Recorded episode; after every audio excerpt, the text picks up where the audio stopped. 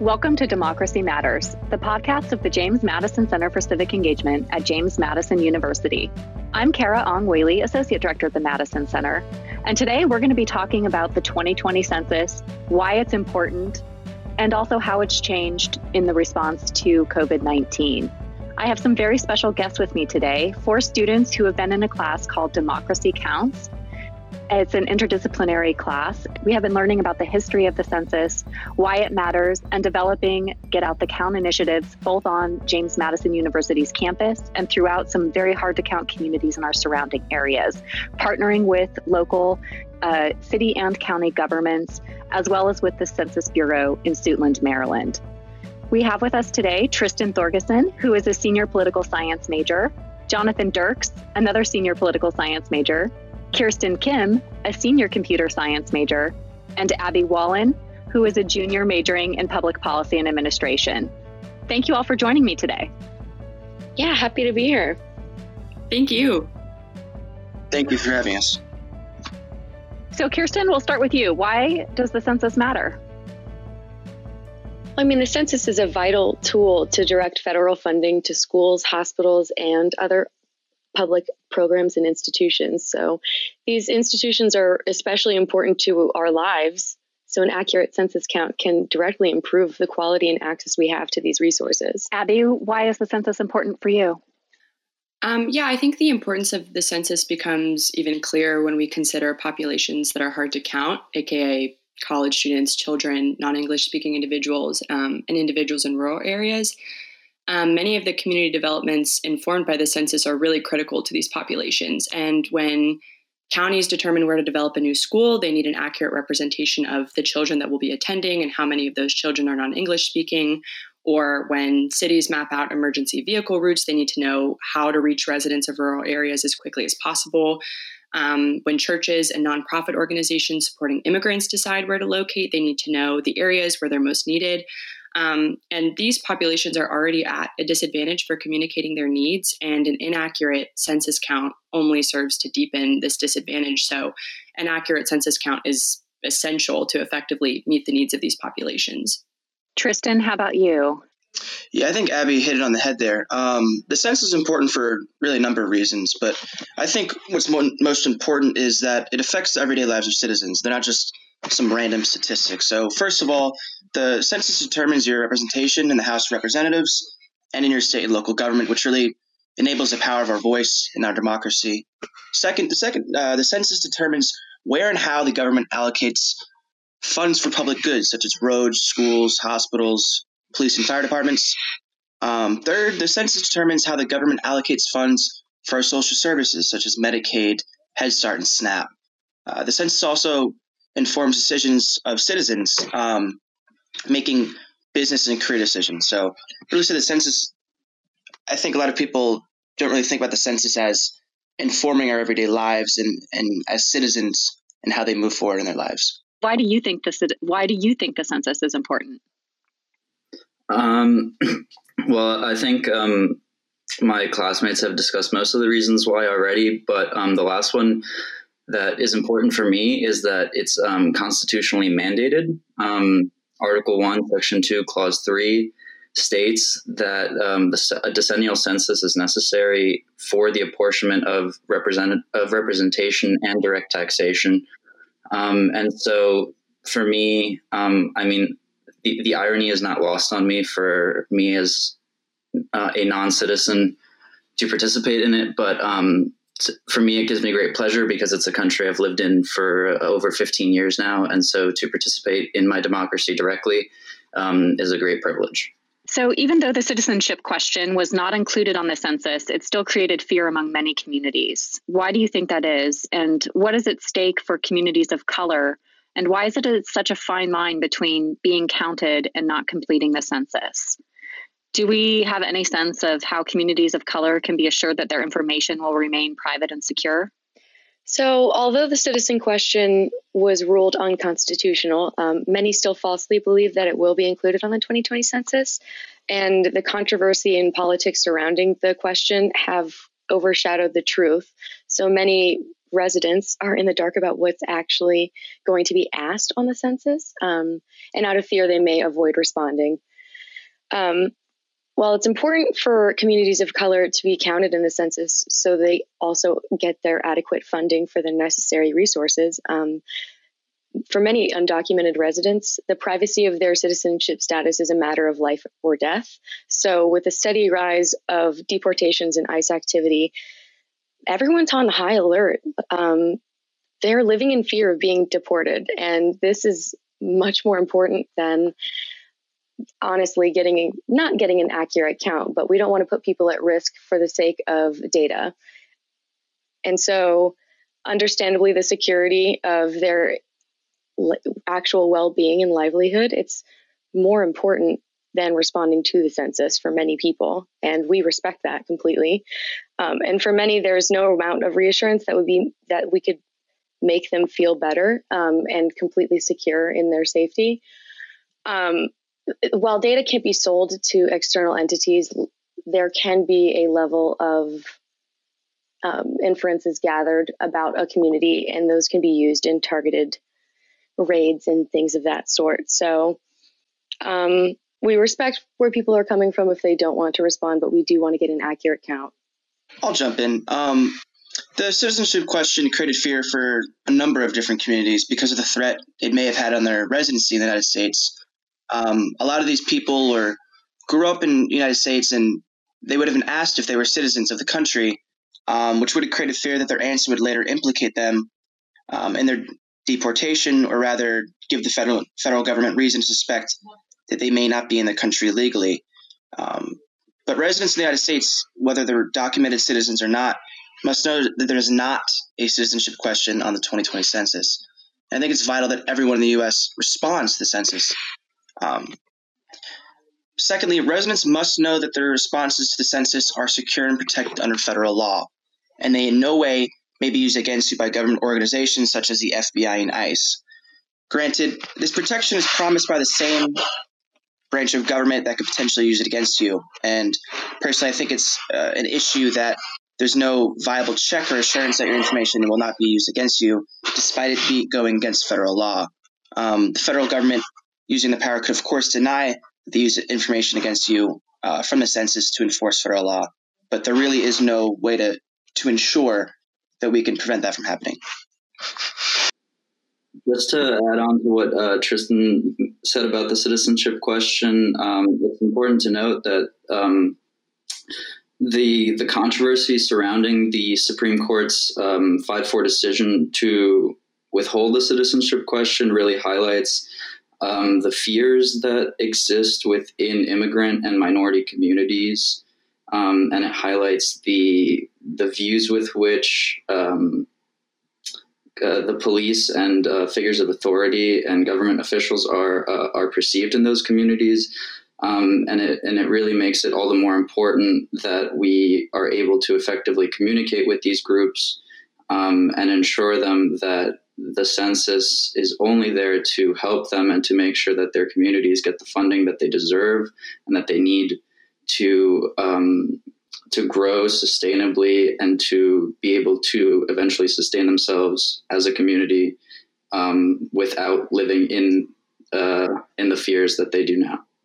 Abby, next question is for you. How have questions on the census, especially about race, evolved over time, and why are these questions problematic?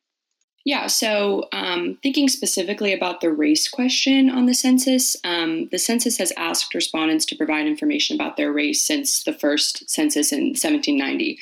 Um, and since then, the nature of the question has fluctuated over time as politics and science and beliefs about race in our nation have changed. Um, and early in our nation's history, the first few times that the census was conducted, the race question was used primarily to separate between slave and free populations. Um, however, in the 19th and 20th century, as Black Americans became free and immigration created a more diverse society, the race question has evolved to include the more diverse racial categories that we see in the census today. Um, and beginning in 1960, respondents were allowed to choose their own race, whereas before um, the census enumerators would have determined what your race was just based on looking at you. Um, and then since the year 2000, respondents have had the option to choose more than one race. Um, so the race question really has evolved over time as our society grows in its understanding of race and how race is defined. Um, however, despite that progress, the race question has a pretty questionable history. And the data collected from the race question on the census has been used in the past to violate civil liberties. Um, in 1941, military officials used census data to facilitate the internment of 120,000 Japanese Americans in response to the attacks at Pearl Harbor. Um, and later, in response to the terrorist attacks on September 11th, the Census Bureau provided tabulated statistics on Arab Americans to the Department of Homeland Security, including details down to the zip code level. So you can see why um, Americans today would be skeptical of providing information about their race. Um, and especially now, due to the current administration's position on immigration, um, Many fear that 2020 census data will be used to target those living in the US without documentation. And with the administration's attempt to include a citizenship question on the census, this fear doesn't really seem misguided. No, it certainly doesn't. And we are we continue to hear um, concerns and fears from from communities in, in the local level and and also more broadly across the country. Um, and and as they're weighing whether or not to be counted because of the importance of receiving funds and benefits to communities versus you know putting themselves at risk. And again the citizenship question is not on the 2020 census.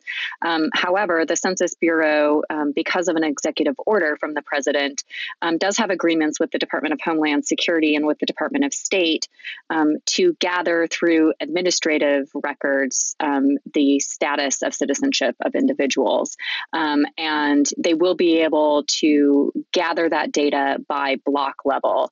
Um, now, the Census Bureau has also introduced um, what they call a privacy di- differential to protect um, the individual status.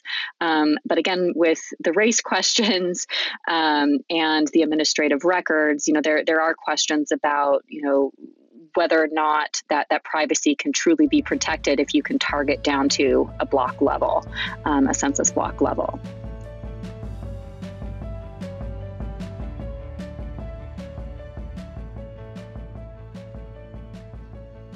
So, we had a lot of plans for our 2020 census class post spring break. We were planning to do a lot of in person programming. Um, we had we were going to have a talk about it Tuesday with taco bars um, because we know there are both motivational barriers to completing the census as well as the technical barriers, the how to do it, um, whether it's online, um, by by phone, or or or by mail. Um, but the motivational barriers are are the biggest, you know, questions. We we have to make sure that people understand why the census matters. And especially for students and other hard to count populations, this may be the first census that they're completing. Um, and, and for university students, that's college and university students, it's certainly the case that this is the first census that they're completing on their own. Um, the majority of students are also counted where they spend the majority of their time, which is, uh, you know, if they're living away, it would be at their their college or university address, um, in off-campus housing, or or in a residence hall.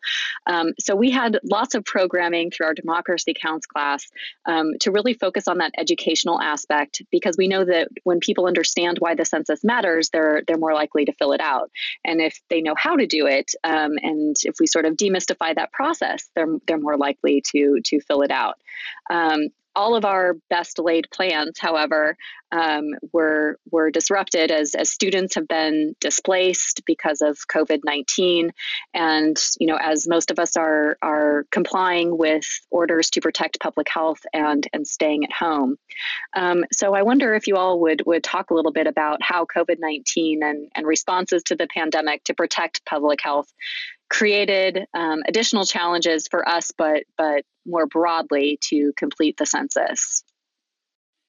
Yeah, um, I mean, this crisis is showing how much of a need we have to have an accurate count of everyone who is residing in certain areas because we don't have enough hospital beds for the sick people who need care. It, it also shows, I think, how the world is moving to a digital platform and having the online response is super important Right now we are in a um, a time of social distancing where people aren't going out into public spaces as much as they previously were. Um, most places have stay at home orders, so obviously people are not going to be going to community centers to respond to the census, but they can do it from home. So getting that information out is extremely important. And it's also very convenient that this is the first time the census will be taken and have an online option. So, on the positive side, um, the Census Bureau has also extended the self response deadline to October 31st. So if we're able to be in person in the fall, um, you know, we'll, we'll be able to do some of the program we we had intended, which would be good. Um, although, you know, there, there are still questions about what and how much as, as the pandemic continues. Abby, I wonder if you can talk a little bit about why college students are considered a hard to count population and why college students should care about the census. And then finally, what strategies have been most effective um, for for reaching students at JMU and and more broadly? Again, even though we've had to switch to a mostly digital strategy in light of uh, COVID nineteen.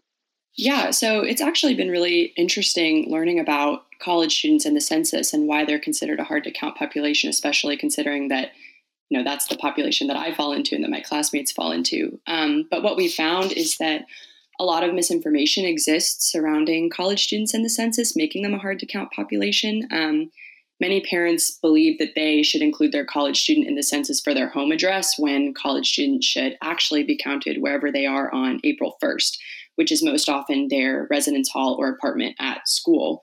And this misconception results in huge undercounts for most college towns. Um, and while many college students may not see the importance of filling out the census, an undercount in their college town actually significantly affects them.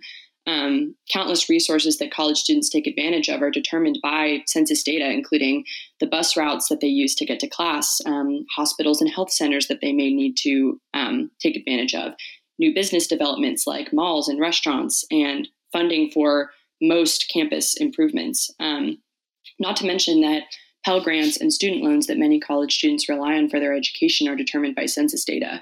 So, if college students are accurately represented in the census, it has the power to greatly improve their entire college experience.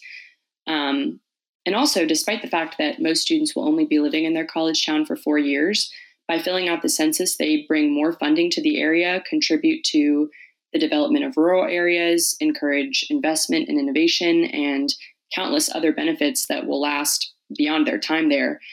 And an accurate representation of the Harrisonburg population through the census benefits not only college students, but every resident in the area contributing to the community that they get to enjoy. So, with $2,000 of funding brought in for every student that completes the census, it's really one of the most powerful tool, tools for any student that wants to give back to their college community. Um, and then, like you were saying, Dr. Whaley, due to the effects of COVID 19, a lot of our plans to reach college students in person weren't possible. Um, so, reaching out to college students through online platforms has been really crucial for increasing the census response rate. Um, and so, we've placed a lot of messages about completing the census on academic platforms frequently visited by JMU students like My Madison and Canvas. Um, and then we've been including a link to the online census form so that students can complete it right then and there when they see the message. Um, and we've also done a lot of outreach to students or student organizations, um, such as fraternities and sororities, about um, providing service points for members that complete the census um, and other motivations like that. We've also reached out to student resources such as SOGI and Madison Equality to raise awareness about how the census affects LGBTQ plus students at JMU.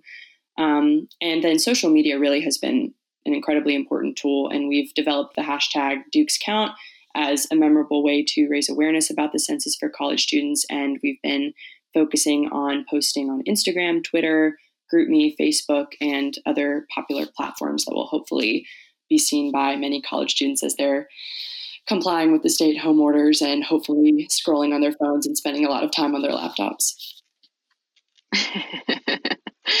Yes, we, we are spending a lot more time in this this online world. Um, uh, one of the things that I was most excited about too, um, the Census Bureau has a census response rate map, and we can see down at the tract level what response rates are. So just before we sent a campus wide text message, I actually screenshotted the census tract that has high density off campus housing. And then I screenshotted that same tract after we sent out the campus wide text message, again, that also had a link to complete the census directly. And we saw the response rate um, increase by uh, 10 percentage points from about 22% to 32% um, just in the course of two days. Um, so this was also, we, we've been kind of monitoring all these interventions that we're doing um, and also, you know, asking students what they know about the census and see if if any of our interventions have increased knowledge um, and efficacy about um, about the census. So that's that's been an exciting part of this class and, and work with you all as well, um, is that we can actually see what we're doing and and and test um, whether or not what we're doing works.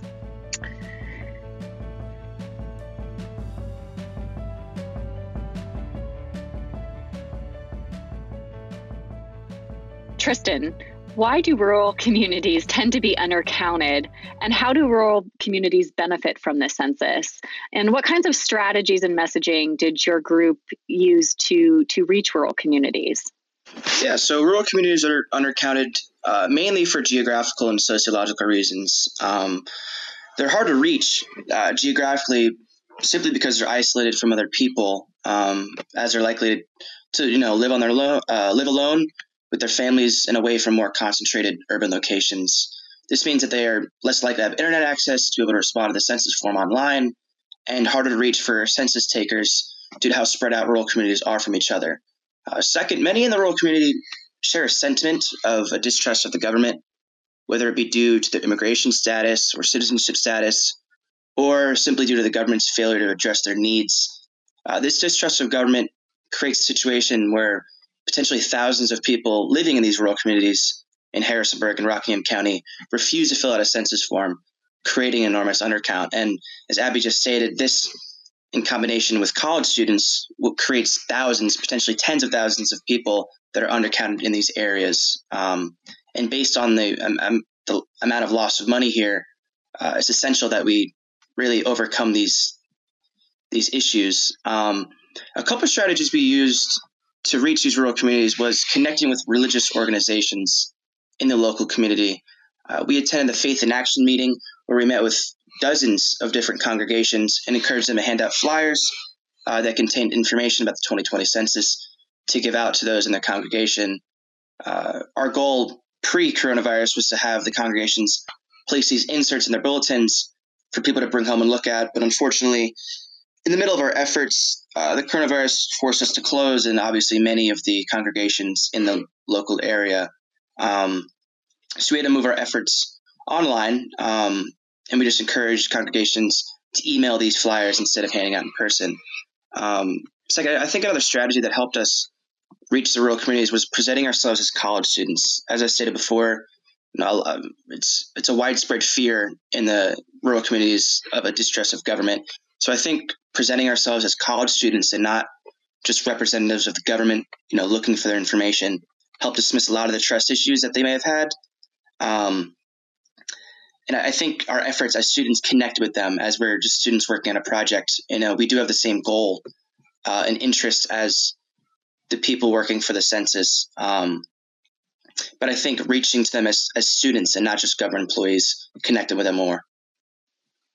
Yes, and maybe Jonathan, you can talk a little bit um, about that as well, um, particularly for our non English speaking communities. You helped lead some efforts with translating materials. Um, you know, we, we didn't just use um, Census Bureau officials, we Census Bureau materials. We we also created our own, including several um, videos. Thanks to another student um, who who joined us in this class, Zachary Hill. Um, you know, took some video footage, and we made um, a couple of videos in six or seven different languages, um, so we could you know take those messages and those trusted voices of local individuals and spe- spread it more broadly um, through digital platforms. But Jonathan, I wonder if you want to talk about your experiences, um, you know, on this project and and helping with translation. Um, yeah, gladly. So my group uh, specifically um, was uh, tasked with targeting these um, non-English speaking communities, these communities that so often include um, recent immigrants. Um, the Harrisonburg and Rockingham counties are on the East Coast um, the recipients of a large number of uh, refugees and asylum seekers, um, and so our non-English speaking community is indeed quite large, um, and makes up and and make is therefore incredibly important um, that they are accurately counted. Um, me specifically, I was able to uh, enlist the help of several professors um, in the foreign languages department. Professors um, of all languages, really ranging from Arabic to Russian to French to Spanish, um, as well as several students um, from the JMU campus, and they they uh, helped us in translating flyers um, and pamphlets and leaflets that were able that we then uh, were able to hand out and put online to help make people as informed as possible um, for for the census. Um, during during the process, I think it was important that we um, really got feedback from a bunch of different people, even with the same translation, um, because one of the biggest issues when translating kind of this information that is meant to ease people's fears and make sure that they can truly reach an informed opinion is a translation loss and a translation error where something in English might not mean the same thing in Spanish, and then uh, in French, Arabic, et cetera, et cetera. So that was an important thing for us just to make sure that we got um, a good translation that didn't um, that, that, didn't leave any doubts about what um, what the message was. Abby, I wonder if you could talk a little bit about some strategies to combat census misinformation and disinformation online.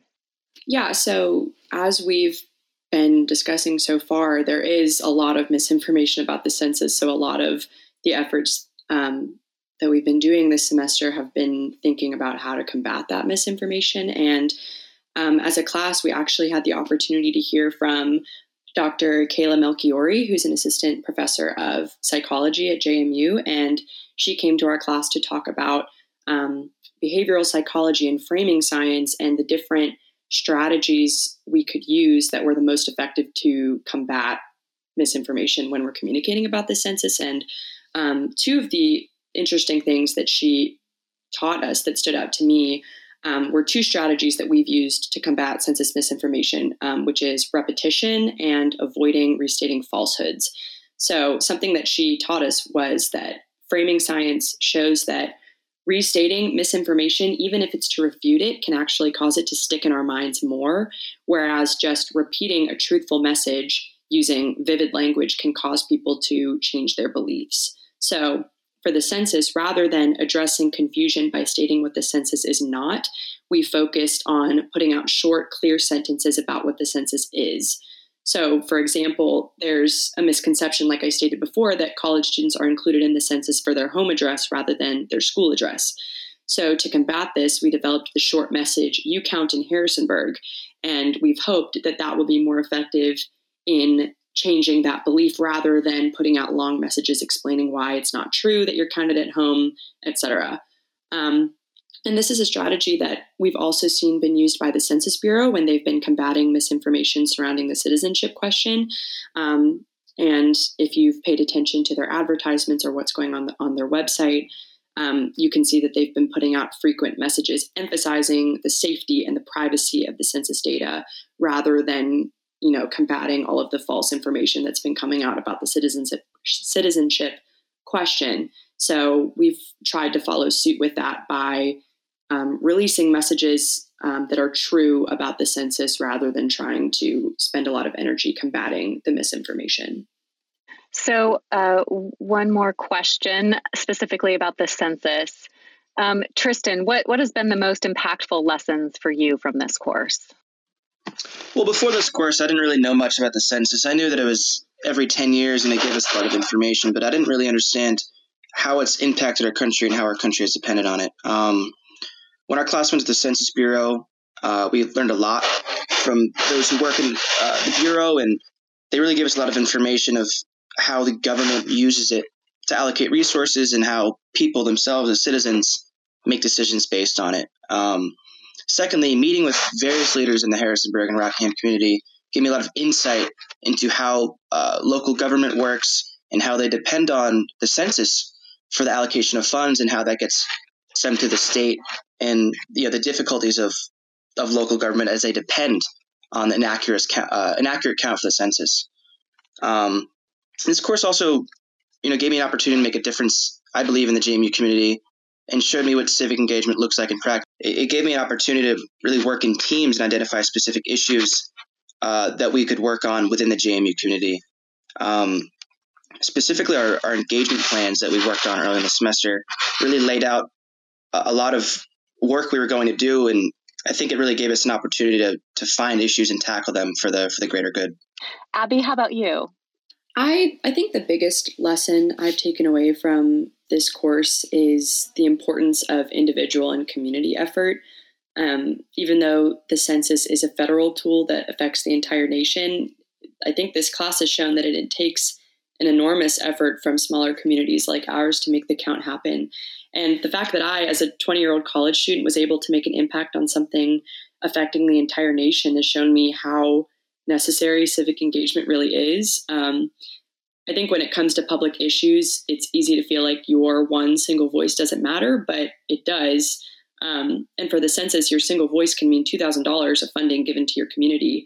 Um, so that's been something really cool for me to see. And working with my team members and brainstorming strategies and developing projects towards the goal of a complete count has helped me develop a lot of skills, not only academically and professionally, but it's also helped me develop as an active citizen in my community. So I've been really thankful for the opportunity to see kind of behind the scenes of what it looks like to work on a project um, for a public issue like the census count. Um, and I think I've learned a lot about the intersection of small communities with the federal government and issues on the national level. And I've seen how much effort from individuals and communities can impact the nation as a whole. So I've been really thankful for this experience.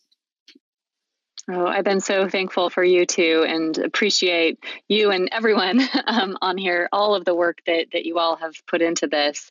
Um, it, it really does make a difference, and and especially as we're working alongside our, our community partners at the local level, um, you know, this time around with the census um, for the 2020 census, there have been budget constraints, and so a lot more of the work had had devolved to um, local communities, and the Census Bureau had local um, complete count communities set up um, as as a means to try to get some of the work that it you know to do some of the work that it would traditionally do.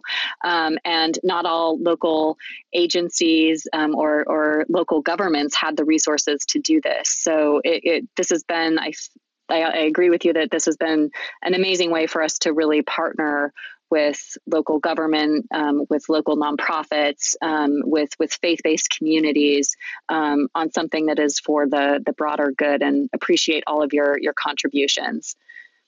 Jonathan or Kirsten, do either of you want to answer what's been most impactful for you?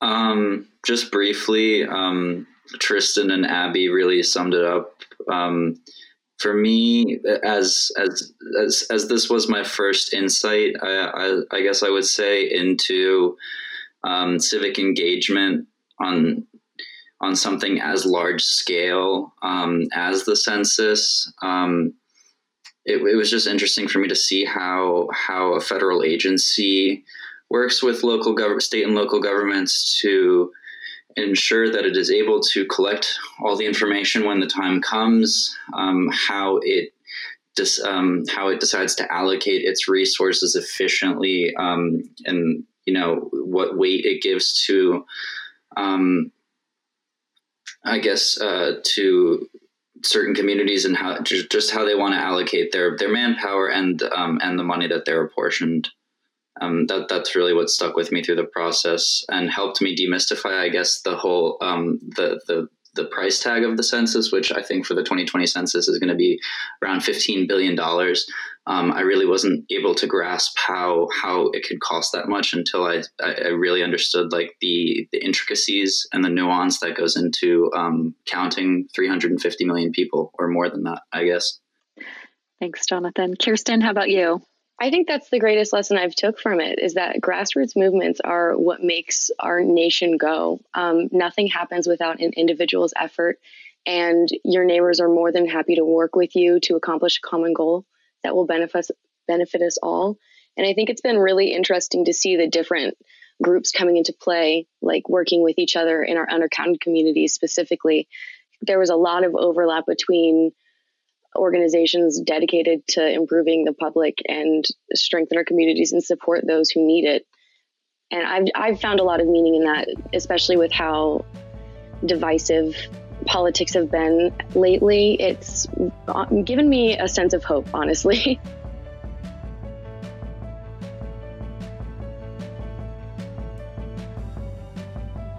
So, we ask one final question of all of our guests on Democracy Matters. What would you do to strengthen democracy? I'll start. Um, I think just getting involved in whatever you think would contribute to democracy, whether it be getting involved in nonprofits, whether it be, um, you know, helping the government get out the vote, or or simply voting. Um, I think a lot of people are, are too passive when it comes to their democracy and, and kind of expect others to, to carry the weight. Um, so I think if a lot of people just inform themselves and, and try to inform others and try to work and just contribute any way you can to democracy, will strengthen it. Um, you know, the essence of democracy is its people, and if you don't have any contributions, that you're you're, you're basically pushing the weight off to a smaller number of individuals, which really takes away of the point of democracy. So I, say, so I think just getting involved any way you can uh, definitely strengthens democracy. Abby, what would you do to strengthen democracy? Yeah, I think, I mean, Tristan really nailed it by talking about just taking personal responsibility. Um, but I think something that I try to live out in my everyday life is just starting conversations about issues of democracy and issues that affect our nation in a way that is civil and respectful. And I think people my age and people in our generation have kind of grown up in an age where politics can be really vitriolic and um, hostile sometimes. So I think a lot of people my age prefer to kind of stay out of it, you know, rightly so, because it, for an understandable reason, because it can seem um, like such a disruptive force. But really, that's not what democracy is intended to be. It's intended to be um, a way for everyone to have a chance to have their voice heard. And so, something that I'm trying to do that I think everybody our age can try to do is um, start having those conversations about issues that are meaningful in a way that um, is empathetic and compassionate and um, you know talks about the important issues for what they are um, as issues that affect Americans and not just as talking points and ways to start arguments. Um, so I think something that I would do to strengthen democracy is just have more of those conversations with people my age and um, people that will grow up to be our next public leaders and hopefully change the conversation from something hostile and partisan into something that's respectful and progress oriented. Jonathan, what would you do to strengthen democracy? Building off, I guess, um, or echoing what Abby has said, um, the, the, the, the most important um, tool, I think, in our arsenal um, to strengthen the forces of democracy has to be um, just to continue to promote discourse. Really, debate has never has never really taken us backwards in any way throughout our history as a country um, and as a people. It, communication um, and and debate fosters ideas and it fosters compromise.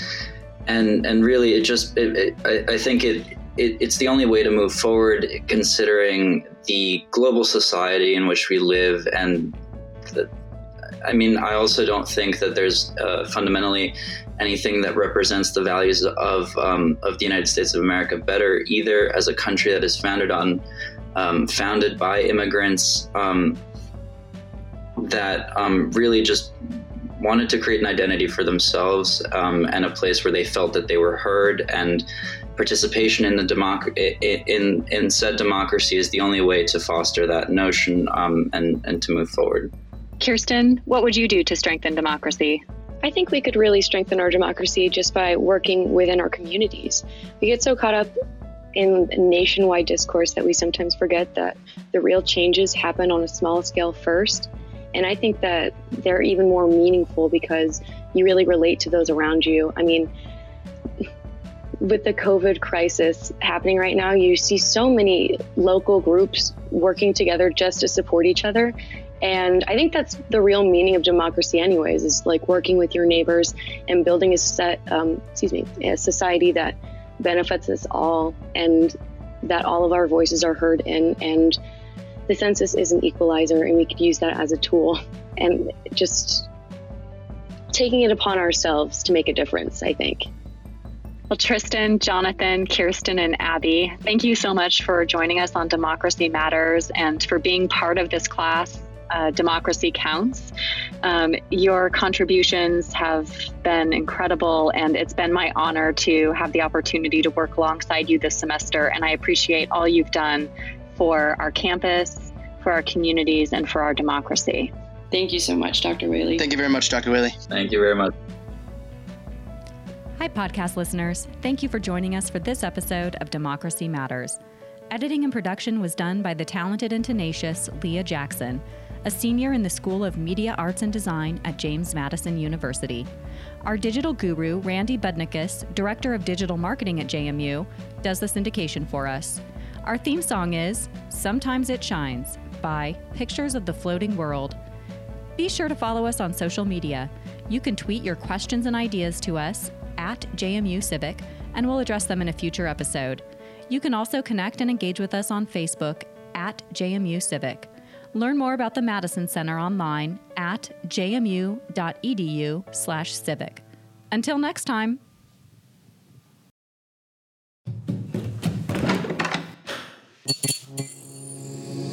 This podcast is part of the Democracy Group